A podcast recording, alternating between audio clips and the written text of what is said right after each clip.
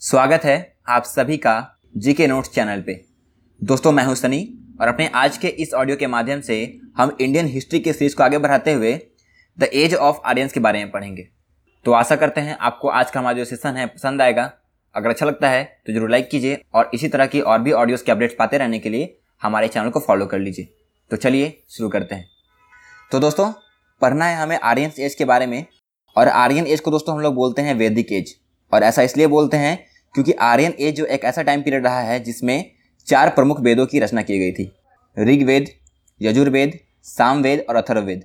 इन चारों वेदों की रचना जो थी, वो आर्यन एज में की जाती है और इसीलिए आर्यन एज को हम लोग वैदिक एज भी बोलते हैं। दोस्तों, जो टर्म आर्यन है, ये संस्कृत का शब्द आर्य से लिया गया है, जिसका अर्थ होता है श्रेष्ठ, यानी कुलीन। इंग्लिश में कहें तो नोबेल। और अगर बात करें हम मैक्स मिलर की तो इनके द्वारा कहा गया था जो आर्यंस हैं, वो भारत कहाँ से आते हैं? तो सेंट्रल एशिया से। सेंट्रल एशिया वाला जो रीजन है, वहाँ से आर्यन जो हैं, वो इंडिया आते हैं। और इनके द्वारा दोस्तों, संस्कृत लैंग्वेज का प्रयोग किया जाता था। और इनकी जो सभ्यता थी, वो ग्रामीण सभ्यता थी। तो दोस्तों, अब बात करनी है हमें वेदास के बारे में। तो वेदास का जो संस्कृत मीनिंग होता है दोस्तों, वो है सुपीरियर नॉलेज यानी सर्वश्रेष्ठ ज्ञान। और वेदों का जो कंपाइलेशन है दोस्तों, वो किसके द्वारा किया गया था? तो महर्षि वेद व्यास दोस्तों, मैं बता रहा हूँ आपको कि यहाँ पर वेदों का कंपाइलेशन किया गया था। ठीक है? कंपाइलेशन और कंपोजिशन ये दोनों अलग अलग चीज़ें हैं और यहाँ पर महर्षि वेद व्यास के द्वारा वेदों में जो ज्ञान है, वो कंपाइल किया गया था। और एक और चीज़ आपको ध्यान रखना है दोस्तों, कि महर्षि वेद व्यास का रियल नेम क्या था? तो द्वयापन। द्वयापन जो था, वो महर्षि वेद व्यास का रियल नेम था। दोस्तों, आगे बात करें तो चार प्रमुख वेद आते हैं। मैंने नाम बताया आपको अभी, ऋग्वेद, यजुर्वेद, सामवेद और अथर्ववेद। और ये इनका ऑर्डर भी है। पहले ऋग्वेद की रचना होती है, फिर यजुर्वेद की, फिर सामवेद की, फिर अथर्ववेद की। तो चलिए अब हम चर्चा करते हैं इन चारों वेदों के बारे में।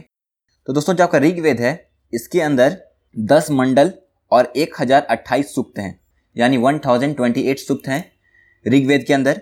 आप समझ सकते हैं मंडल को चैप्टर की तरह, और जो चैप्टर के अंदर कंटेंट होता है, वो क्या है दोस्तों आपका सूक्त? दोस्तों, ऋग्वेद के अंदर ईश्वर भजन का उल्लेख किया हुआ है और जो आपका गायत्री मंत्र है, वो भी इसके अंदर ही उल्लेखित है। दोस्तों, आपका दूसरा वेद आता है यजुर्वेद। और इसमें दोस्तों, यज्ञ के नियमों का उल्लेख किया हुआ है। तीसरा है दोस्तों, आपका सामवेद। और सामवेद में कलेक्शन ऑफ़ सॉन्ग्स यानी गीतों का इसमें संग्रह है।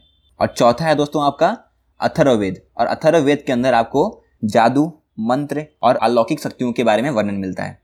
तो दोस्तों, एक और चीज़ आपको ध्यान रखना है कि रामायण की जो रचना थी, वो वाल्मीकि के द्वारा किया गया था। और महाभारत, जो कि दुनिया की सबसे बड़ी महाकाव्य है, इसकी रचना जो है वो महर्षि वेद व्यास के द्वारा किया गया था। तो दोस्तों, अपने आज के इस ऑडियो में बस इतना ही जानेंगे हम। तो आशा करते हैं आपको आज का हमारा जो सेशन है, पसंद आया होगा। अगर अच्छा लगता है तो ज़रूर लाइक कीजिए और इसी तरह की और भी ऑडियोज़ के अपडेट पाते रहने के लिए हमारे चैनल को फॉलो कर लीजिए। तो दोस्तों, मिलते हैं आपको अपने अगले ऑडियो में। तब तक के लिए बने रहिए हमारे साथ।